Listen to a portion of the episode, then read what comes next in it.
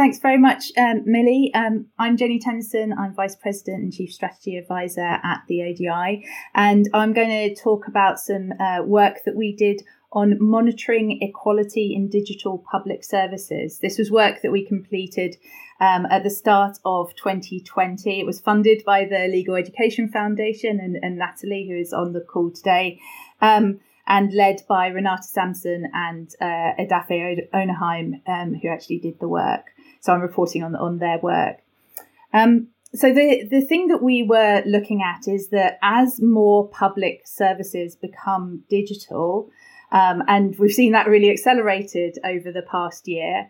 Um, the the providers of those public services still need to satisfy the public sector their public sector equality duty. So make sure that there isn't discrimination in the public services that they provide. And of course um, there are multiple kind of sources where there could be discrimination um, in in digital public services to, from digital exclusion just accessibility of websites um, the accuracy of, of tech, so particularly voice and facial recognition, um, things like algorithmic bias that we that we know are problematic. So all of those different um, uh, ways in which there can be um, uh, discrimination. But how do we know whether a particular digital public service is discriminating? Um, of course, in order to understand that and assess it, you need to collect data about the protected characteristics that you need to be monitoring equality around. Um, and ask questions like who is actually accessing the service? What kind of experience uh, do they have with it? Is that is there any um, differences there? What kind of outcomes are there from the uh, from the engagement with the service as well? Um, and it's interesting at the at the height of the kind of Black Lives Matter uh, um, uh, stuff in, in 2020, there were a bunch of claims that you couldn't collect that kind of information, in particular around race, because of GDPR, when in fact that is, isn't the case. As long as you have a clear purpose, um, informed consent, um, and you separate out the data that you're collecting about uh, about people in order to assess the equalities of the service from what you're collecting about them in order to deliver the service, then it's fine, right? And we should be doing it in order to to understand better um, how the services are working. Um, so we had three recommendations out of out of that work.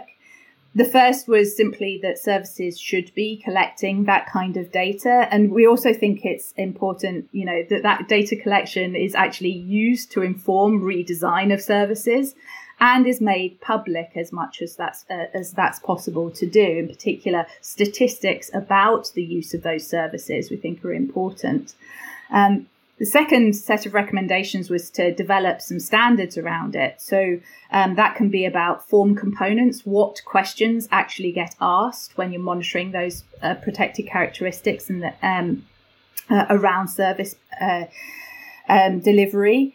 Um, what kind of publication formats might be used in order to publish data about uh, who is using the service, and also standards about how to embed like the actual collection of that data into the uh, into the sequence of the service that you're providing. You know, do you do it up front? Do you do it at the end? Um, how, how do you make that work? How do you manage consent for the for the collection of that information?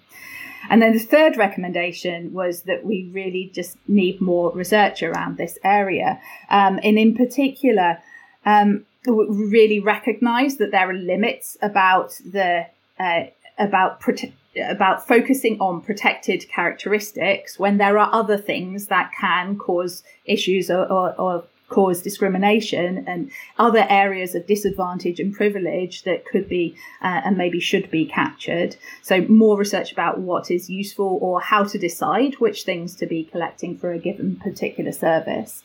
Um, we also recommended that there was more focus on the impact of monitoring on users because of course being asked those questions may in itself put people off from using the, the public service or diminish trust in, in, in why it's being uh, collected and therefore in government and so on. So we need to have a better understanding about what that impact looks like so that we can understand, you know, is it is it worthwhile to do compared to that, that impact?